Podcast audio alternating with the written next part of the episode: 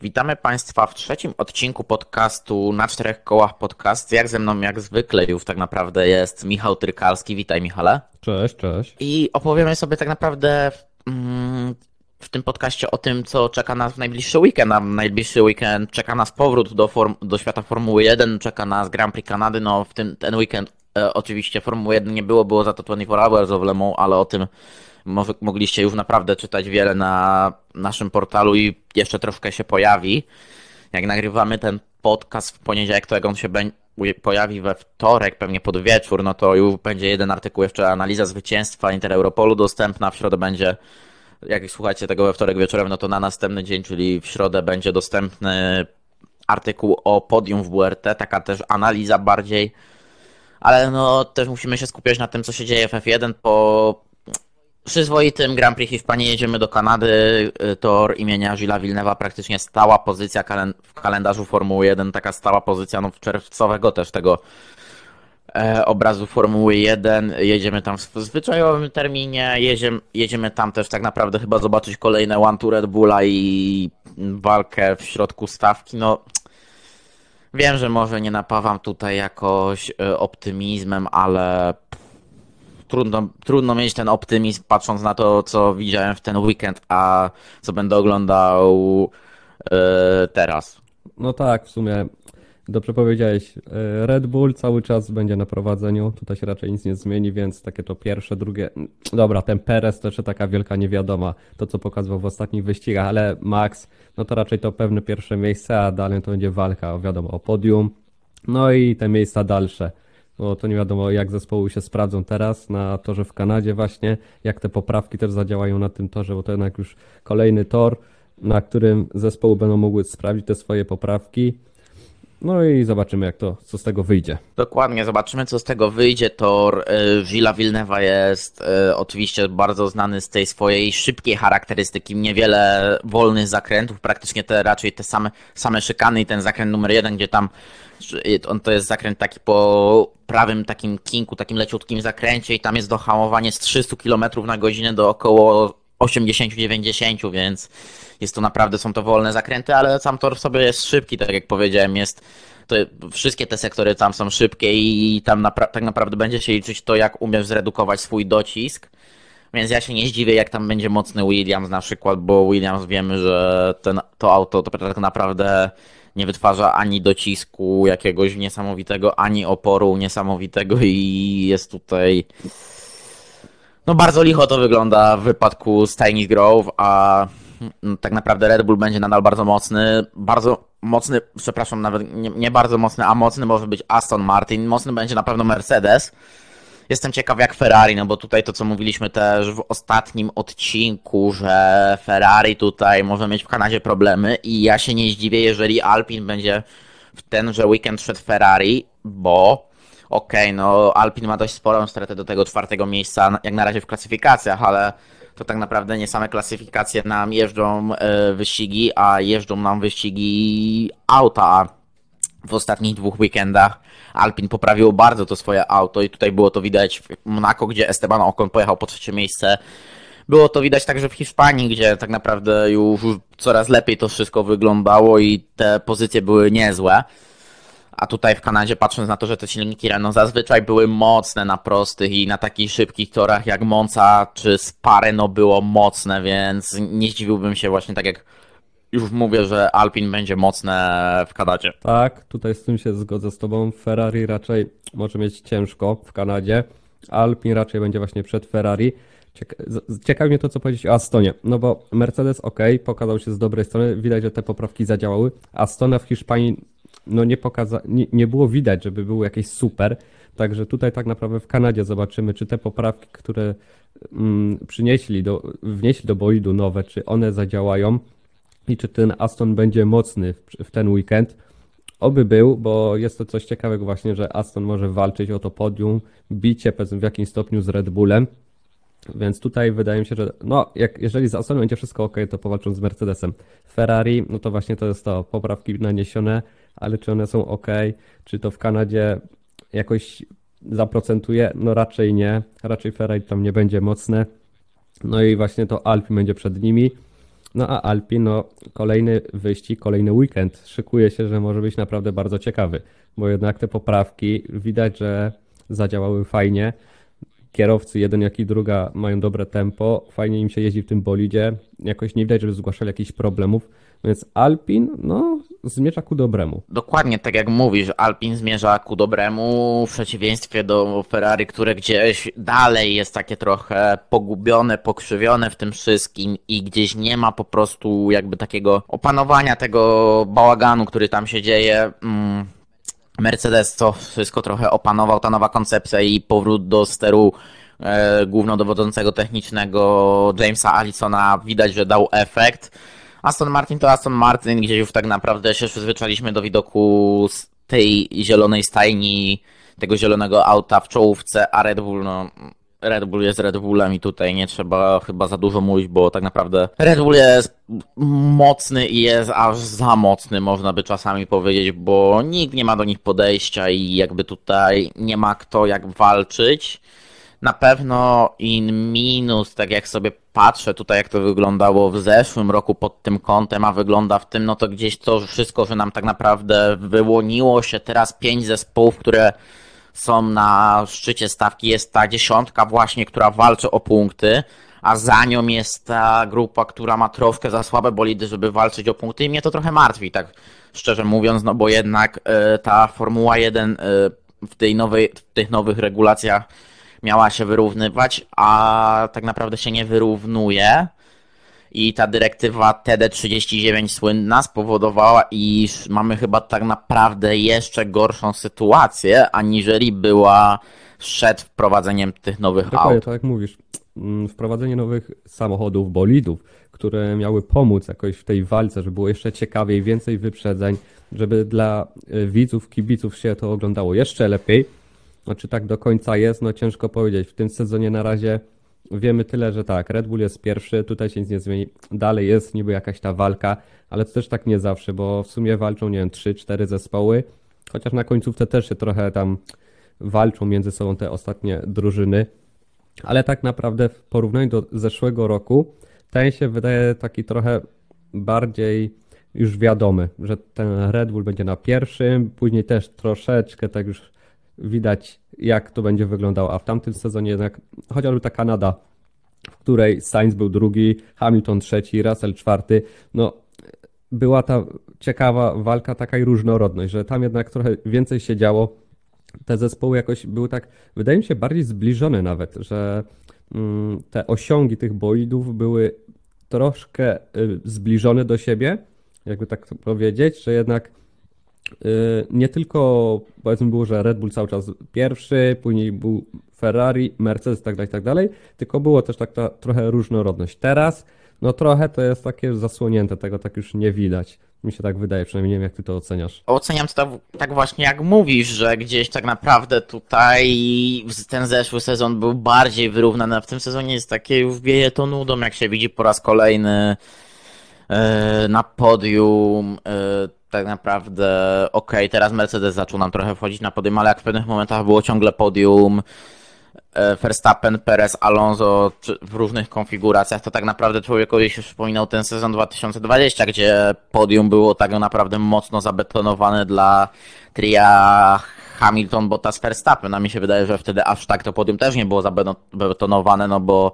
czy to była Austria na otwarcie sezonu, gdzie tam był Leclerc z Norrisem na podium, czy później Wielka Brytania, gdzie był na podium e, Charles Leclerc, czy to z takich Grand Prix, no to okej. E, No Włochy to były Włochy, wtedy te Włochy były wyjątkowe i tak naprawdę tam bardzo było ciekawe podium. Sakir też takie po, podium ciekawe, Turcja.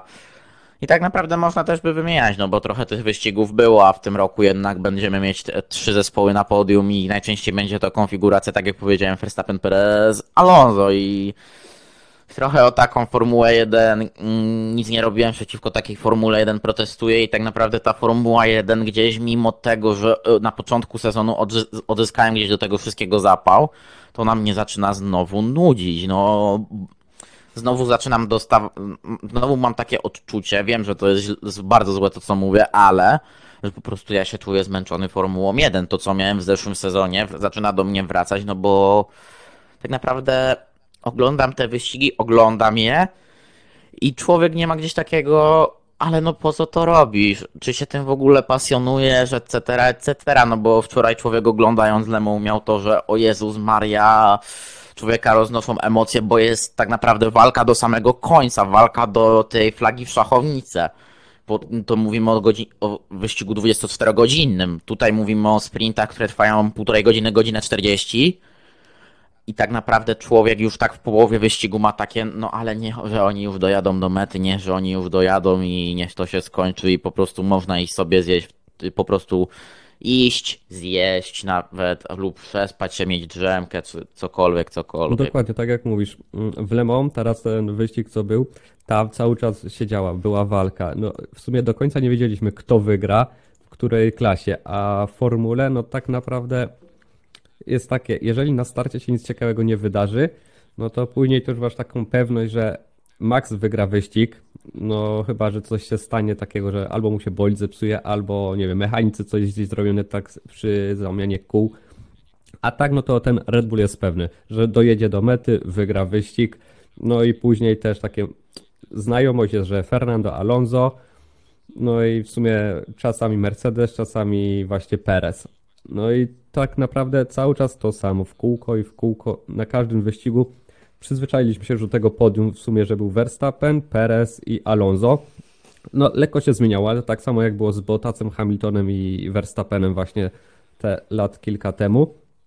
Tutaj jest podobnie, ale i tak mi się wydaje, że właśnie tamte lata, gdy jeszcze Bottas jeździł w Mercedesie, to i tak było ciekawiej. Jak Max nawet walczył z tym Mercedesem, to i tak to było jakieś takie ciekawsze. A teraz, no kurczę, niby to oglądasz, ale od początku sezonu nic takiego się innego nie wydarzyło, żeby ten Max, no nie wiem, nie dojechał na tym podium, no to musiało się coś stać takiego, że albo Max zepsuje sobie wyścig, albo kwalifikację i będzie z dalszej pozycji startował, bo tak to nie widać nic takiego innego. No wtedy Max musiał powalczyć, wy, wyprzedzać te bolidy, no ale wiadomo, z takim bolidem to on tak sobie na luzie poradzi sobie powyprzedza wszystkich i na tym podium stanie.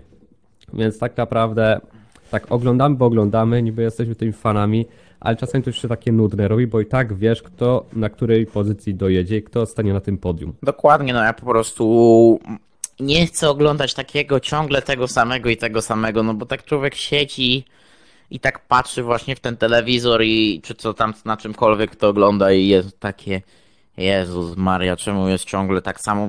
Wiesz, jak Max walczył z Mercedesami, to była totalnie inna para kaloszy, no bo Max w pewnym momencie był w stanie pokonywać te Mercedesy.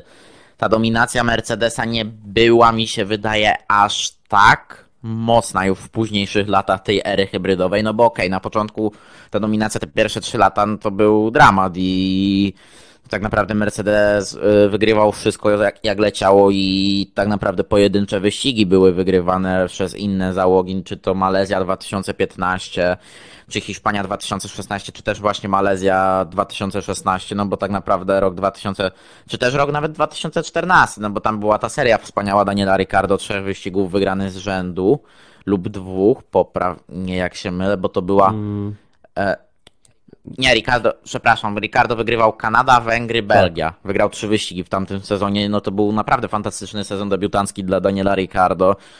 Szkoda, że nie ma już właśnie takiej postaci jak Ricardo. Ja sobie nawet jeszcze sprawdzę, kiedy ta Kanada była e, wtedy, bo możliwe, że ja po prostu się pomyliłem. Mm. A nie, była Kanada, później była Austria, Wielka Brytania, Niemcy, no to był tam Mercedes i później Węgry, Belgia, to była właśnie te dwa zwycięstwa z rzędu Daniela Ricardo i tak naprawdę w tamtym sezonie też coś się działo. No pamiętam, pamiętamy w Grand Prix Węgier 2014, kiedy to tak naprawdę Da- Fernando Alonso wyrwał Ricardo to zwycięstwo na ostatnich okrążeniach tego wyścigu. I wtedy coś się działo w tych wyścigach. Nie było tak, że wygrywał tylko ciągle jeden zespół. No tylko już w siódmej rundzie sezonu wygrało auto innego innego konstruktora, jak na razie po siedmiu rundach tego sezonu nie stało się tak, na, ciągle tylko, wygrywał tylko Red Bull.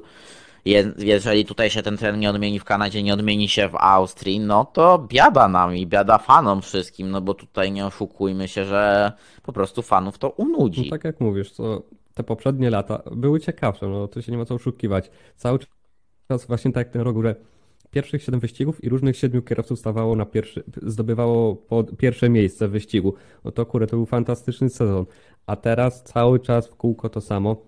Wiadomo, ta początkowa y, era hybrydowa, no to dobra, wtedy Mercedes też królował i nie było zbytnio podjazdu do nich początkowo, ale później to już się zmieniło. Ten Red Bull jednak ich gonił cały czas i zbliżał się. Ten Max też później właśnie mógł walczyć z y, kierowcami Mercedesa.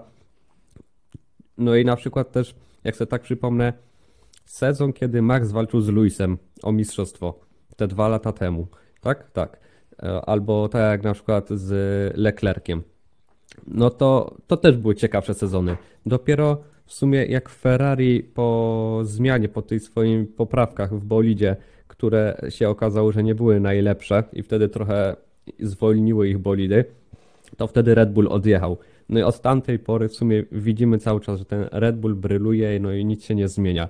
Te, nawet patrząc na te poprzednie sezony, człowiek by tak z chęcią wrócił, żeby sobie zobaczyć właśnie te stare wyścigi, jeszcze wiesz, z tymi starymi bolidami, z mniejszymi bolidami, kiedy no tak naprawdę w każdym wyścigu kto inny walczył o to podium. Ale to masz rację, no sezon, okej, my się ciągle odwołujemy do tego 2012 jak do takiego oręża, ale, ale jeżeli w 2012 roku dało się zrobić taki sezon, że pierwsze 8 wyścigów mieliśmy pier 8 różnych zwycięzców, więc dało się, tylko trzeba było chcieć to zrobić, a no po prostu tego ktoś nie zrobił i ktoś po prostu też nie przemyślał tych regulacji. Tak, no z tego jak się tak patrzy, to te regulacje właśnie miały wpłynąć na poprawę, żeby było więcej tej walki, no ale czy my ją widzimy?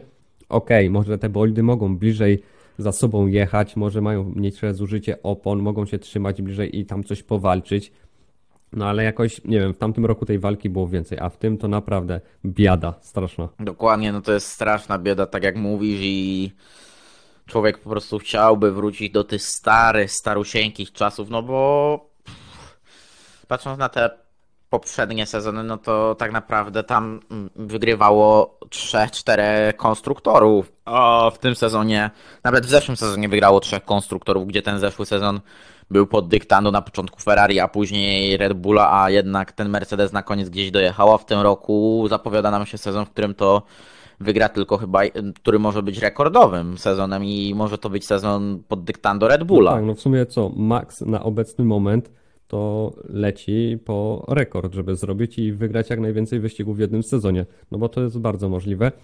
I będzie tak, że do przerwy wakacyjnej, no to już będzie tak wiało nudą, mi się wydaje, albo do przerwy wakacyjnej jeszcze jakoś się coś podzieje, ale Max i Red już będą mieli zapewnione pierwsze miejsce i później tak naprawdę to będzie to oglądanie wyścigów takie dla koneserów trochę, że już zbytnio i tak będzie wiadomo co się wydarzy i to będzie patrzeć tylko na te dalsze zespoły z dalszych pozycji, jak one sobie poradzą, bo tak naprawdę no tutaj na samej topce nic się już nie wydarzy, nie ma szans. Zgodzę się z tobą, Michał. No i tutaj tak naprawdę gdzieś krążymy ciągle wokół tego samego, mi się wydaje, ale Max idzie po rekord. Yy, no i co? Max idzie po rekord, Red Bull idzie po rekord, a nas to będzie nudzić i Formuła 1 nie sprawi to niczego dobrego moim zdaniem i wiem, używam za dużo, i, ale tak naprawdę Formuła 1 będzie gdzieś w takiej stagnacji fan, fani będą, mi się wydaje, tacy bardziej doświadczeni, tacy, którzy pamiętają jeszcze tę dobrą rywalizację, będą uciekać po prostu od tej Formuły 1, będą uciekać czy to w jakieś serie GT, Endurance, no cokolwiek tak naprawdę, no bo, no bo, no bo jednak patrząc na to, że też gdzieś ta Formuła 1 uśmiecha się w kierunku krajów arabskich i Stanów Zjednoczonych w kierunku tych torów ulicznych, no to ludziom się nie podoba to, że SPA traci miejsce w kalendarzu, a wskakuje za nie jakiś kolejny wymysł Hermana Tilke czy innego konstruktora, a w Endurance jednak takie miejsca jak Spa, czy Monza, czy Imola mają mocno zapewnione, mocno zapewnione miejsce, chociaż no, na temat tej Imoli w WEC-u to ja też bym mógł dużo sporo mówić, bo uważam, że ten tor jest lekkim nieporozumieniem do WEC-a, patrząc na to, że była Monza i jednak po coś ta runda jest przeniesiona włoska na kwiecień w łeku, ale no to jest już temat do tygodnia w motorsporcie i pewnie będę to z Grześkiem Petrowiczem też omawiał. Tak, no tutaj jest to, że krążymy jednak wokół tego samego, cały czas mówimy o tym samym i właśnie tak jak mówisz, inne serie, no to już tak naprawdę inne serie są ciekawsze, bo tam już się więcej dzieje. Jednak tak jak chociażby w tym Endurance, tam jakoś ta dyrektywa, która weszła, że te samochody jednak mają teraz inną specyfikę i jednak jest o wiele ciekawiej. To sam, samo to pokazuje, że nowe, nowe stare firmy, marki chcą wracać i się robić te samochody i walczyć znowu. I to jest o wiele ciekawsze, bo w tym Endurance masz, no tak jak chociaż w tym Lemą, ile zespołów było. No w porównaniu do formuły jest bardzo różnica duża. Tak, Michał, tylko zauważ, że wystawienie auta w World Endurance Championship i praktycznie zbudowanie go, koszt zbudowania i taka robocizna, bo ja już nie mówię o rozwoju i ewolucji takiego auta, no bo to też jest drugie, ale sam sezon ze zbudowaniem nadwozia i zbudowanie nadwozia, wypłacenie pensji pracownikom za to i utrzymywanie tego projektu, to jest około na dwa auta 15 milionów euro za sezon. No to biorąc drugie 15 do rozwoju, no to jest, które się płaci tylko jednorazowo, no żeby móc rozwinąć to auto. No to okej, okay, no to wychodzą nam gdzieś koszta z takim rozwojem 5 milionów euro, no to wychodzi nam 20 milionów euro za sezon. Przy takich kosztach, gdzie masz wokół siebie naprawdę wielu, wielu znakomitych producentów, no to te 20 milionów euro przy możliwości walki o najwyższe laury, no bo jest balance of performance, jest genialną kwotą, jeżeli jest stać na to Toyotę, która pamiętajmy nie jest wspierana przez centralę, jest stać na to amerykański oddział Hondy, który Honda Power, per, przepraszam, Honda Performance De Development. Cadillac też w to poszedł, no Cadillac też poszedł w to z innych trochę, troszeczkę pobudek, no bo jednak program DPI był realizowany, ale poszło w to Porsche z powrotem, weszło tam BMW do tego, gdzie BMW parzyło się wiele razy na takich programach powyżej GT3. Yy, Wszedł do tego Peugeot, który wrócił do Endurance, weszli w to prywaciarze pokroju Glickenhausa czy Van Wola, weszła w to Izotta Fraskini, która jest, mm, która wraca tak naprawdę i no musiała skądś wziąć te 10 milionów euro na rozkręcenie tego programu. No ale właśnie, to jest to, koszta nie są aż nadto takie wysokie, więc zespołom się opłaca, bo ich stać na to. No jak widać jest warto, bo wchodzą i ludzie, to coraz więcej ludzi w sumie zaczyna to oglądać i mają z tego radochę. I mi się wydaje, że jeżeli tak dalej to będzie szło, to z Formuły 1 może coraz więcej osób odchodzić, a do Formuły 1 jak chcą jakieś zespoły wejść, no to znowu jest problem, żeby wszyscy zaakceptowali to i żeby taki zespół mógł zacząć ścigać się w Formule 1. To jest ten największy problem, bo gdyby było może też więcej zespołów, może by było ciekawiej. E, powiem Ci Michał, że to nawet nie jest to problemem. Problemem jest ten pro zaporowy próg wejścia do Formuły 1. Tak naprawdę kto Ci teraz weźmie miliard dolarów, żeby wejść do form miliard dolarów, żeby wejść do Formuły 1? No przepraszam bardzo, jeżeli Andretti ma wybór, żeby jednak gdzieś zainwestować nawet w program e, łekowy dla Hondy, gdzie ten program będzie kosztował powiedzmy z 15 milionów, a ekwiwalent marketingowy ok, będzie mniejszy z 5-10 razy, ale tak naprawdę porównując to do kosztów, no to wychodzi jednak, że za 20 milionów euro można zyskać ekwiwalent marketingowy tylko 10 razy mniejszy od Formuły 1, a 20 razy 10 to jest 200 milionów, nie miliard.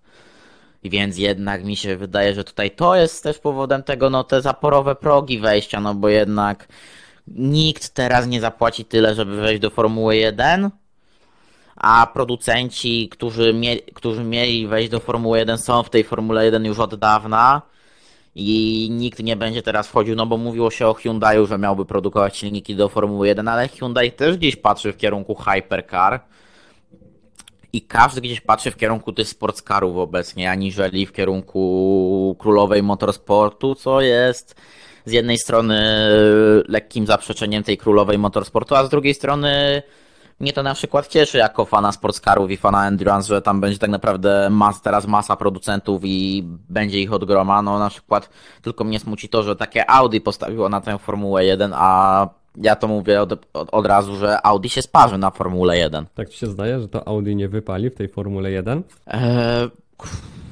kiedy było, no Mercedes był ostatnim producentem, który wchodząc do Formuły 1 wypalił i to był rok 2010, lecz za projektem Mercedesa stali odpowiedni ludzie, primo, secondo, Mercedes, pamiętajmy o tym, że dostał te plany regulacji silnikowych troszkę wcześniej niż konkurencja, jeżeli te plotki są prawdą, że dostał je wcześniej niż konkurencja. No bo też pamiętaj, Michał, że Mercedes w tych pierwszych latach to nie był wcale jakiś taki wybitny program. I Mercedes gdzieś teraz w tym, y, w tych ostatnich dwóch sezonach, w tym i w poprzednim sezonie, wrócił gdzieś do tego, co było w latach 2010-2013. I tak naprawdę Honda weszła do Formuły 1, gdyby się nie wycofała w 2009, kto wie jakby to wyglądało, ale to Honda nie miała udanego programu fabrycznego w F1.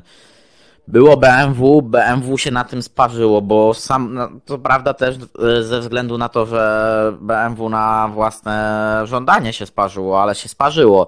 Toyota weszła, wepchnęła niesamowite pieniądze w ten cały program i w to, żeby ten, e, ta kolońska siedziba zespołu jakkolwiek działała, bo to nadal mm, z tego dobrobytu kolonii korzystają, czy to, czy to korzysta, czy to McLaren, czy czy rajdowy Team Toyoty, czy Team Toyoty World Endurance Championship, ale no Toyota też się sparzyła i tak naprawdę te fabryki w XXI wieku oprócz Mercedesa, który to można powiedzieć nie do końca uczciwie, nie chcę też wchodzić w te teorie spiskowe, bo to nie ma sensu, ale no tak naprawdę każdy się poparzył, no bo okej, okay, było Renault, które przejęło Benettona na początku XXI wieku i Renault się to udało powiedzmy jakkolwiek, no bo te dwa tytuły, no to okej, okay, było to bardzo dobre, ale po tych dwóch tytułach no też po, gdzieś spadło i nie wróciło na ten poziom już nigdy, jaki osiągnęli w latach 2005-2006.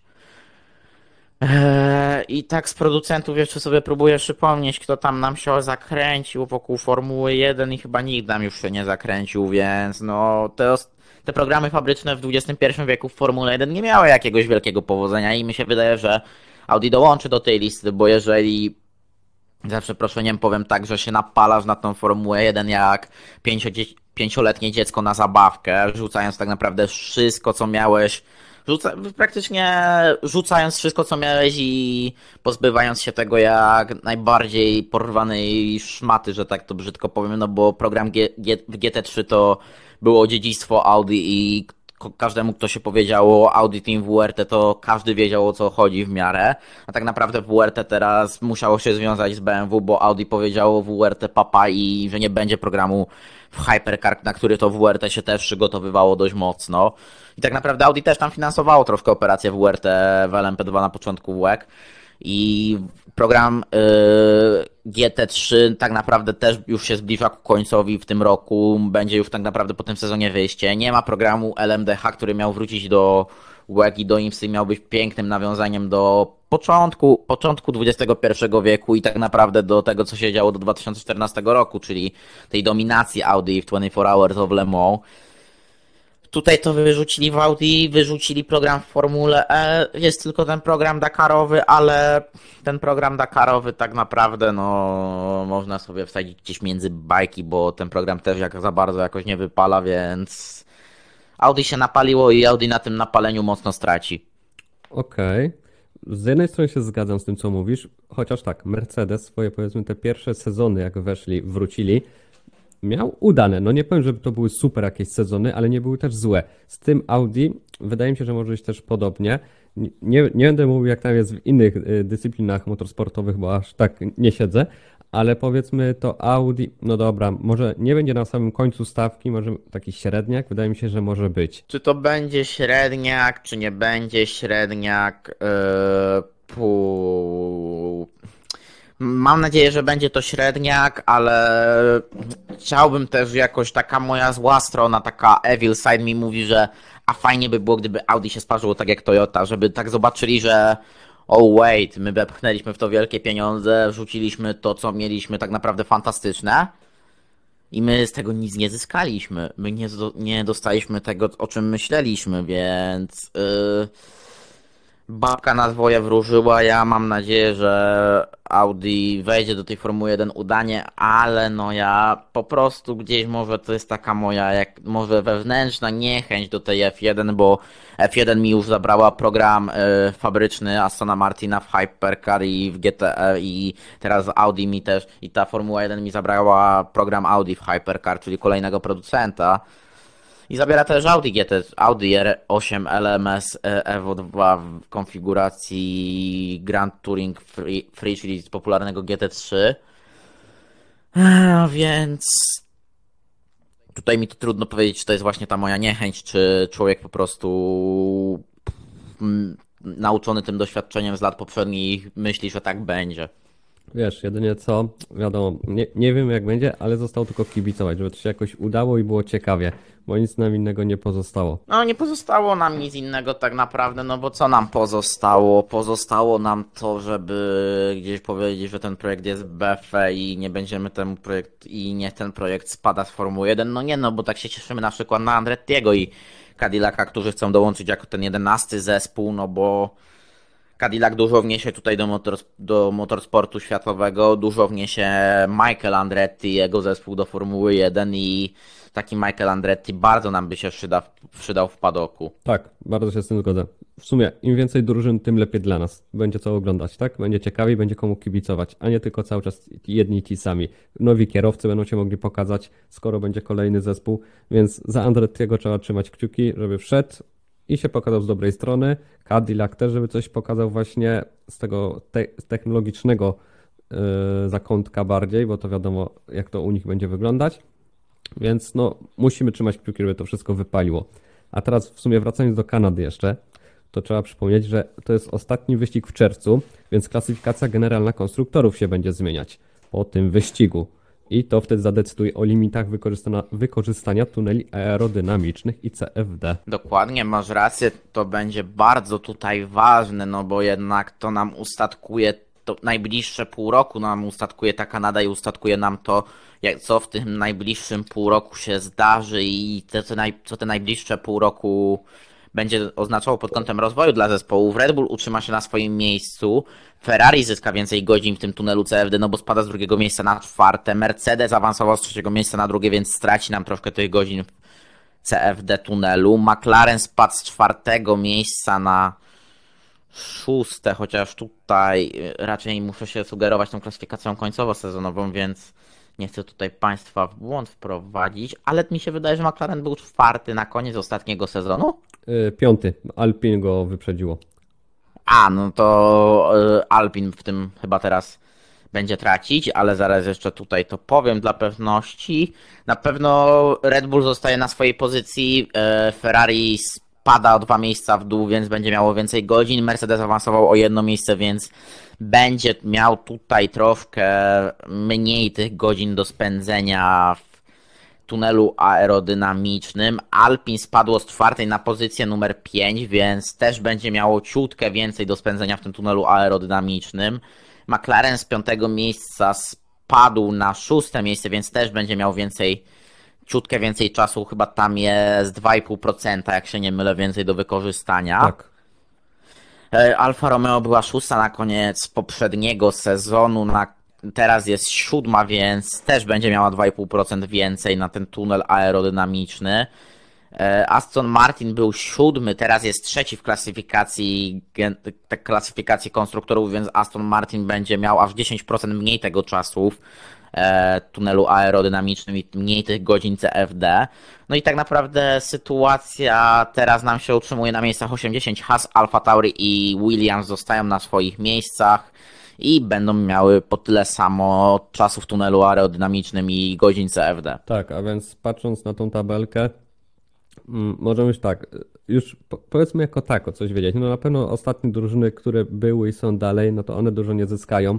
Znaczy, no nie zyskają. W sumie czasu mają sporo, ale czy to im jakoś pomoże, tego nie wiemy. Red Bull też się utrzymał, no to też tutaj w sumie Red Bull to netek ma mało czasu, a i tak pokazują, że potrafią ogarnąć, zrobić dobre komponenty, że to wszystko działa i to jest w sumie mają bardzo dużą przewagę nad resztą zespołów w stawce. Mercedes niby straci trochę tego czasu, ale jeżeli te poprawki teraz będą działać dobrze, to wydaje mi się, że i tak będzie ok. No wiadomo, im więcej czasu, tym lepiej, bo później mogliby sprawdzać, testować kolejne części. Ale w sumie jeszcze ten wyścig w Kanadzie jest, więc może być tak, że jeszcze spadną za Astona, chociaż to raczej ciężko będzie, żeby już spadli. Aston no, stracił sporo tego czasu, ale Aston pokazał, że no, bardzo dobrze się rozwinął. Ciekawe właśnie teraz jest, bo teraz będzie miał o wiele mniej czasu, i czy dalej będą tak mogli brnąć do przodu w sumie z tymi poprawkami, czy to też na przyszły sezon jakoś powiedzmy zmniejszy się ten procent taki, że już jednak Aston nie będzie tak dobry, tak jak w tym sezonie, no bo jednak tego czasu będzie o wiele, wiele mniej. Ferrari zyska, ale czy to coś pomoże? No ciężko powiedzieć. Ferrari zyska, ale zyskuje minimalnie, pamiętaj, więc wątpię, że to jakkolwiek pomoże stajni z Maranello, no bo jednak okej, to jest 5% więcej w tym tunelu aerodynamicznym czasu, ale czy te 5% jest czymś, co może im tak naprawdę jakoś poważnie pomóc? No, Jest to, ja to poddaję pod wątpliwość. też mi się tak wydaje, że to jest zbyt mało tego czasu dodatkowego, żeby to jakoś miało pomóc. Wiesz, czasami się zdarzy tak, że powiedzmy, nie wiem, powiedzmy te trzy godzinki dodatkowe, powiedzmy tak w cudzysłowie, że to akurat pomoże, nie wiem, sprawdzić jakąś część jedną, czy tam podzespół jakoś, ale raczej no ciężko tutaj, żeby jakoś to miało wyglądać. Dokładnie, to wygląda ciężko i tutaj tak naprawdę ciężko jakkolwiek oceniać to, czy to mogłoby im pomóc realnie. Na pewno Aston Martin na tym ucierpi, zyskuje, też traci na tym ciutkę Mercedes. Reszta zespołów jest w dobrej pozycji, bo albo ma tego teraz czasu troszkę więcej, albo zostaje z tym samym, więc tutaj nie będzie jakiegoś, jakiejś zmiany brutalnej, nie będzie też takiego drastycznego odwrócenia sytuacji dla takich zespołów. E, No i co? I trzeba właśnie tutaj wspomnieć o tym, że ten weekend w Kanadzie nam właśnie, tak jak powiedziałeś, ustala ten, t- tę kolejność. Tak, więc musimy poczekać to, co się jeszcze wydarzy w Kanadzie, bo powiedzmy jakieś lekkie zmiany jeszcze mogą być, bo w sumie końcówka stawki może się nam jeszcze zmienić lekko, chociaż w sumie to, co pokazują obecnie zespoły, wydaje mi się, że raczej tutaj się nic już nie zmieni.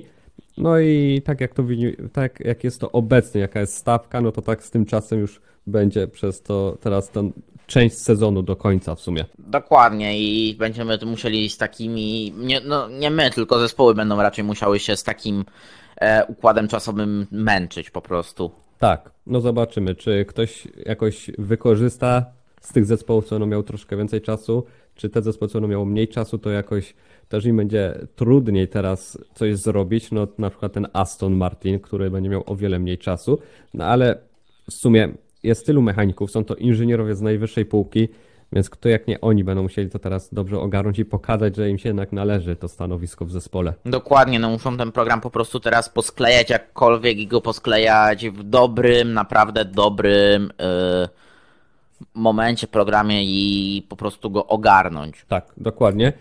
Mm, To będą musieli właśnie, to, tak będą musieli teraz postąpić, bo nic innego nie pozostało. Dokładnie i myślę, że tutaj możemy sobie zakończyć na ten e, temat. Właśnie jeszcze tylko tak zakończymy ten temat Kanady tym, że Pirelli podało mieszanki na Grand Prix Kanady. Będzie to już klasycznie, będą to największe mieszanki e, z tej sześciomieszankowej puli włoskiej marki i to będą mieszanki C3, C4 i C5.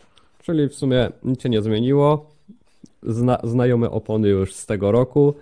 Także tutaj raczej zespoły już wiedzą, z czym się będą musieli zmierzyć na torze przez ten weekend. Będzie bardzo miękko w oponach. Oj, oj tak, oj tak. Szykuje nam się, że może być, no, dużo zmian, dużo zjazdów do boksu. No zobaczymy. W sumie zależy też od pogody w sumie. Bo z tego co widziałem, no to weekend może być deszczowy w Kanadzie znowu. Może być to weekend deszczowy. Pamiętamy, jak było w zeszłym roku z tym deszczem w Kanadzie. W kwalifikacjach on był, potem e, ten deszcz się zmył, więc z tym jest bardzo różnie. Tak, dlatego ja tutaj, chociaż wiesz, jakby tak zaczęło padać w trakcie wyścigu i by w jakimś stopniu, powiedzmy, wrócił się czas z 2011 roku, kiedy Baton z samego końca startował i wygrał wyścig, taki wyścig wydaje mi się, że byłby fantastyczny dla każdego kibica. A to niewątpliwe, że byłby ten wyścig. Taki wyścig byłby po prostu fantastyczny dla nas wszystkich. Wiadomo, teraz czasowo byśmy tyle nie mogli oglądać, bo wtedy to kurczę, tyle czasu, co trwał ten wyścig w sumie, no to dzisiaj to jest niemożliwe, ale w jakimś stopniu, jakby się tak dało, żeby było, to ja bym był za. No on się kończył około północy czasu polskiego, bo jak on tam trwał z 4 godzinki, no to patrząc na to, że Kanada zawsze była około 20 w sobotę, no to, przepraszam, o 20 czasu polskiego, no to tam koło północy było. Tak, no i dlatego później też zmienili z tym czasem, że nie może być dłuższy od iluś tam, chyba do dwóch godzin, czy coś Tak, takiego dwie jest godziny właśnie. są tylko teraz. No właśnie, więc no tego czasu to zmienili, ale wiesz, dobre i te dwie godziny nawet jakby miał z lekką przerwą trwać, chociaż nie musiałaby być przerwa, bo jak zaczęło padać i byłaby walka na torze, to w sumie w te dwie godziny też by było dużo widowiska. Dokładnie, ale no tutaj te 4 godziny nam na, na, na szczęście pomogły w tym widowisku jedynie. Oj tak, to z tym się zgodzę. No i tutaj jak już jesteśmy, wy, wychodzimy z tematów mieszanek, ale nadal pozostajemy w tych tematach typowo, typowo oponiarskich, gdyż pamiętajmy, że po Grand Prix Hiszpanii były testy opon, testy opon, które to były bardzo ważne dla mm, bardzo ważne dla zespołów, no bo nie oszukujmy się, że to są opony na przyszły sezon i będą to opony, które jest testowane tutaj użycie takich opon bez koców grzewczych, co jest tak naprawdę normą w każdej innej serii wyścigowej na świecie, no tylko w Formule 1 e, jeszcze te koce grzewcze jakkolwiek nam istnieją i i tutaj no to jest ten problem Formuły 1, no bo nawet WEC zrezygnował z tych kocy grzewczych. Co prawda one na lemą wróciły, ale to jest też już inna sprawa tego, czemu one powróciły, więc Formuła 1 w końcu może zrezygnuje z tego, co jest wyjątkowe w świecie motorsportu. Tak, i wydaje mi się, że w sumie jakbyśmy od przyszłego roku już nie widzieli koców grzewczych, no to wtedy byłoby naprawdę ciekawie. Kierowcy jednak by już musieli inaczej zadbać o opony, żeby je rozgrzać. To już by wyglądało totalnie inaczej. Nawet wyjazd z boksu, czy przy zmianie opon, jakby zajeżdżali do mechaników w trakcie wyścigu, to już by mieli, no byłoby trudniej, o wiele trudniej. Ale tak jak teraz na przykład te, yy, jeździli Mercedes i Ferrari testowali, więc to też dla zespołów jest jakiś plus, że mogli sobie sprawdzić te swoje no, nowinki, które wprowadzili, bo jednak te parę godzin, które jeździli, no to też mogły jakoś tam zaprocentować. Coś tam mogli na tym sprawdzić obiekcie jeszcze. Dokładnie, masz rację. Można było coś sprawdzić na tym obiekcie, można było się przetestować z tym, jak e, te auta sobie radziły te współczesne auta z brakiem koców grzewczych, no bo te koce grzewcze są w Formule 1 obecne już od dawna i no fani mogą nie pamiętać tego, jak to było bez tych koców. No tak, to już, to już o kurczę, już czasu bardzo dużo w sumie te koce grzewcze są. Gdyby ich nie było, to naprawdę dużo się zmieni, mi się wydaje, że jednak bez koców grzewczych wtedy też kierowcy będą musieli bardziej się jeszcze wykazać i pokazać to swoje doświadczenie, które mają. Dokładnie, masz tutaj rację i ja się z Tobą tutaj zgodzę w pełni, że tutaj kierowcy będą musieli pokazać to swoje doświadczenie, będą musieli pokazać ten swój po prostu kunszt. Dokładnie, bo jednak wyjeżdżając na zimnych oponach, no będzie jeszcze trudniej je rozgrzać, a zależy jeszcze jaka będzie pogoda, ile, jaka będzie temperatura, no wtedy będzie bardzo, bardzo ciekawie i kierowcy wtedy będą musieli się naprawdę bardzo dużym kunsztem wykazać i pokazać, że zasługują na tą jazdę Formule 1. Dokładnie, a obecnie no niestety nie ma czegoś takiego i no jest troszkę łatwiej z tym, nie oszukujmy się, a lepiej, żeby to tak było, jakby, żeby nie było tych koców grzewczych, ale no właśnie, jak już mówimy tutaj o tych testach opon, testował Mercedes, testował George Russell i o dziwo testował Mick Schumacher w Mercedesie. I tutaj też jest tutaj to, że Mick Schumacher mówi ciągle, że on by chciał wrócić do Formuły 1.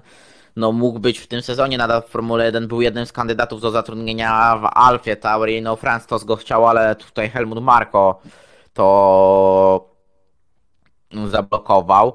E, trafił Mick, Mick do Mercedesa jako kierowca rezerwowy, jest bardzo chwalony przez Toto Wolfa za pracę za pracę w symulatorze, z testów tych opon zrobiono wielkie wydarzenie. No i można tutaj powiedzieć, że Toto Wolf gdzieś szuka miejsca dla Schumachera. Wiesz, z jednej strony się nie dziwię, jeździł Michael, więc teraz Mercedes chce też pomóc Mikowi, żeby to nazwisko znowu wróciło do formuły i znowu, żebyśmy mogli widzieć tego kierowcę w trakcie wyścigów, jak się ściga. Wydaje mi się, że Mik robi w sumie z tego, co czytamy, co możemy zobaczyć, robi dobrą robotę w symulatorze, jednak pomaga kierowcom Luisowi i George'owi. Nawet to, że bardzo pomógł teraz na Hiszpanii, jeżeli się nie mylę, i że właśnie to, co mm, sprawdził w symulatorze i przetestował, to te jego poprawki, to, te informacje bardzo się przydały właśnie w trakcie wyścigu dla kierowców. Dokładnie, te informacje się przydały i był bardzo, ale to bardzo chwalony przez Mercedesa za to, że właśnie tutaj pomogły, pomo pomógł im w tym, e, żeby to Mercedes mógł ustawić sobie jak najlepiej ten bolid na Hiszpanię i żeby to Mercedes mógł jakkolwiek tutaj liczyć się w tej walce po prostu o to, o to podium. Tutaj przepraszam za to zawieszenie. No i tak naprawdę jest też druga opcja w tej stawce. Daniel Ricardo. Tak, no wydaje, tak myślę, to tak. E, Mick Schumacher wydaje mi się, że ma większą, opcję, możliwość powrotu do Formuły 1. Daniel jednak, wiadomo, wiekowo już starszy i też w ostatnim czasie, gdy jeździł w McLarenie, nie pokazał się z jakiejś super strony.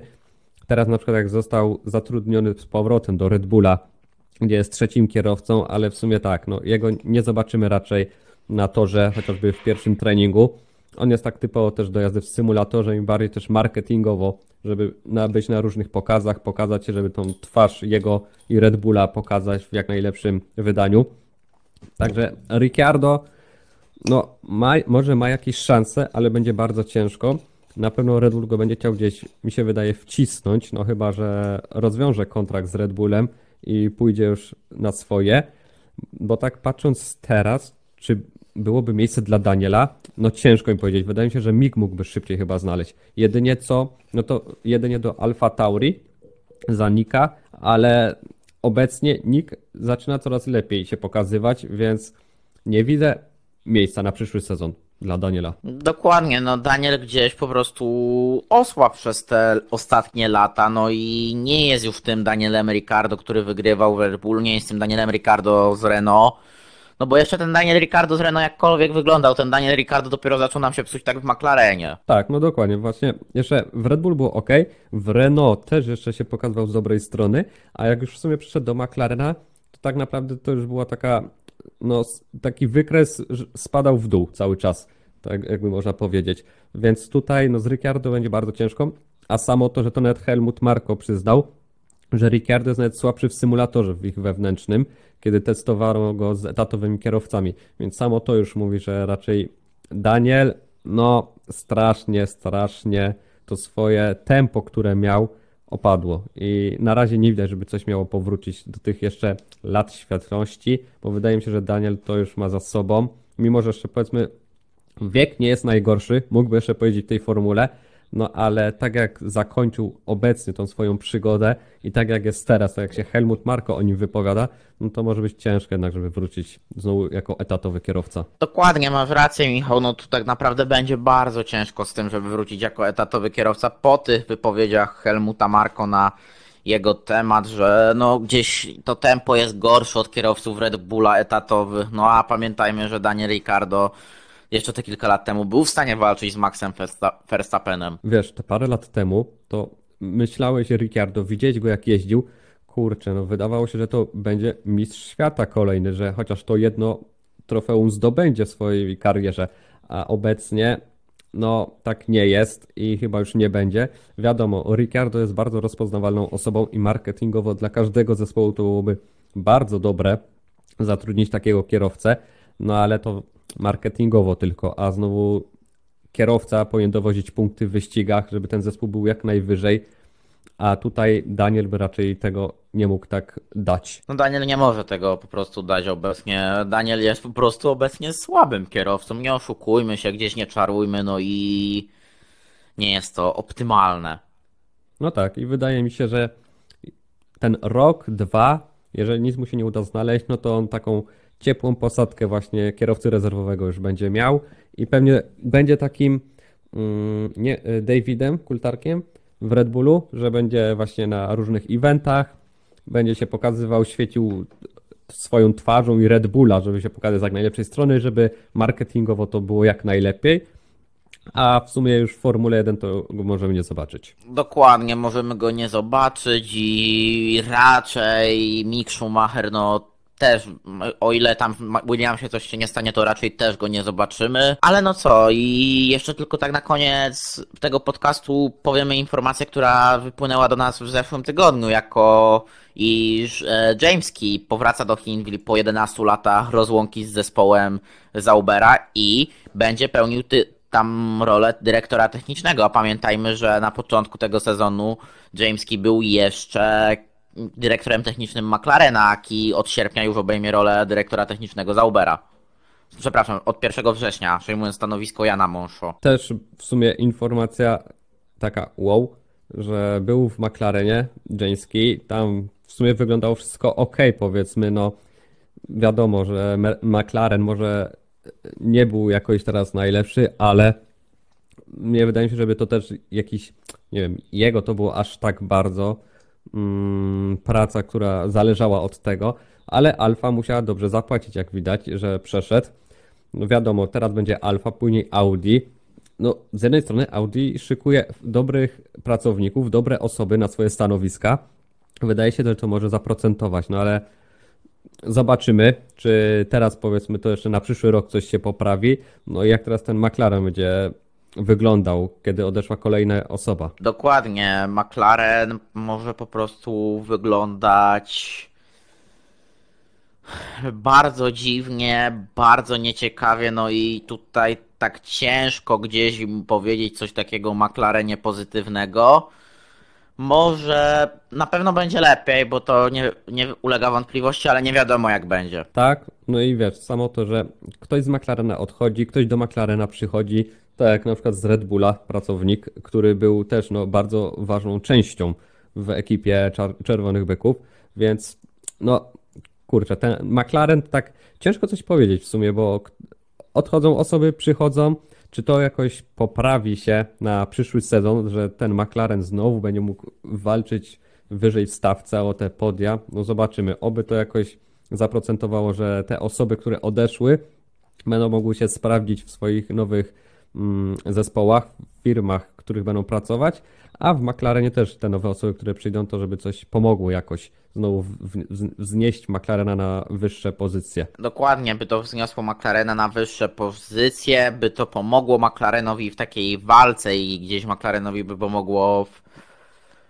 po prostu w powrocie na szczyt, bo McLarena na tym szczycie brakuje, nie oszukujmy się i trzeba by tego szczytu osiągnąć. Tak, no bardzo brakuje, kiedy te ostatnie lata, powiedzmy, jeszcze mogliśmy tego McLarena oglądać walczących o te podia, bo zdarzało się, czy nawet tego Daniela Ricciardo, którego mogliśmy oglądać jak świętował we Włoszech pierwsze miejsce z Lando, który był drugi. No brakuje tego. McLaren bardzo zasłużony zespół w Formule 1, więc oby wrócili, oby te nowe osoby, które będą w zespole pomogły, no i żeby ten McLaren wrócił na swoje dobre, stare miejsce. Dokładnie, McLaren mamy nadzieję wróci na to dobre swoje stare miejsce. Zauber będzie się poprawiał pod e, e, wodzą Jamesa Key. E, a my już tak naprawdę kończymy nasz podcast. Zapraszamy na social media na czterech kołach, na czterech, małpa na czterech oczywiście, Twitter, Instagram, na czterech kołach Facebook, też grupa facebookowa, na którą bardzo serdecznie zapraszamy. Zapraszamy do, na, na czterech kola.pl na nasz portal. E, social media Michała Tyrkus 62S na końcu. Moje social media Szczepanik Omoto.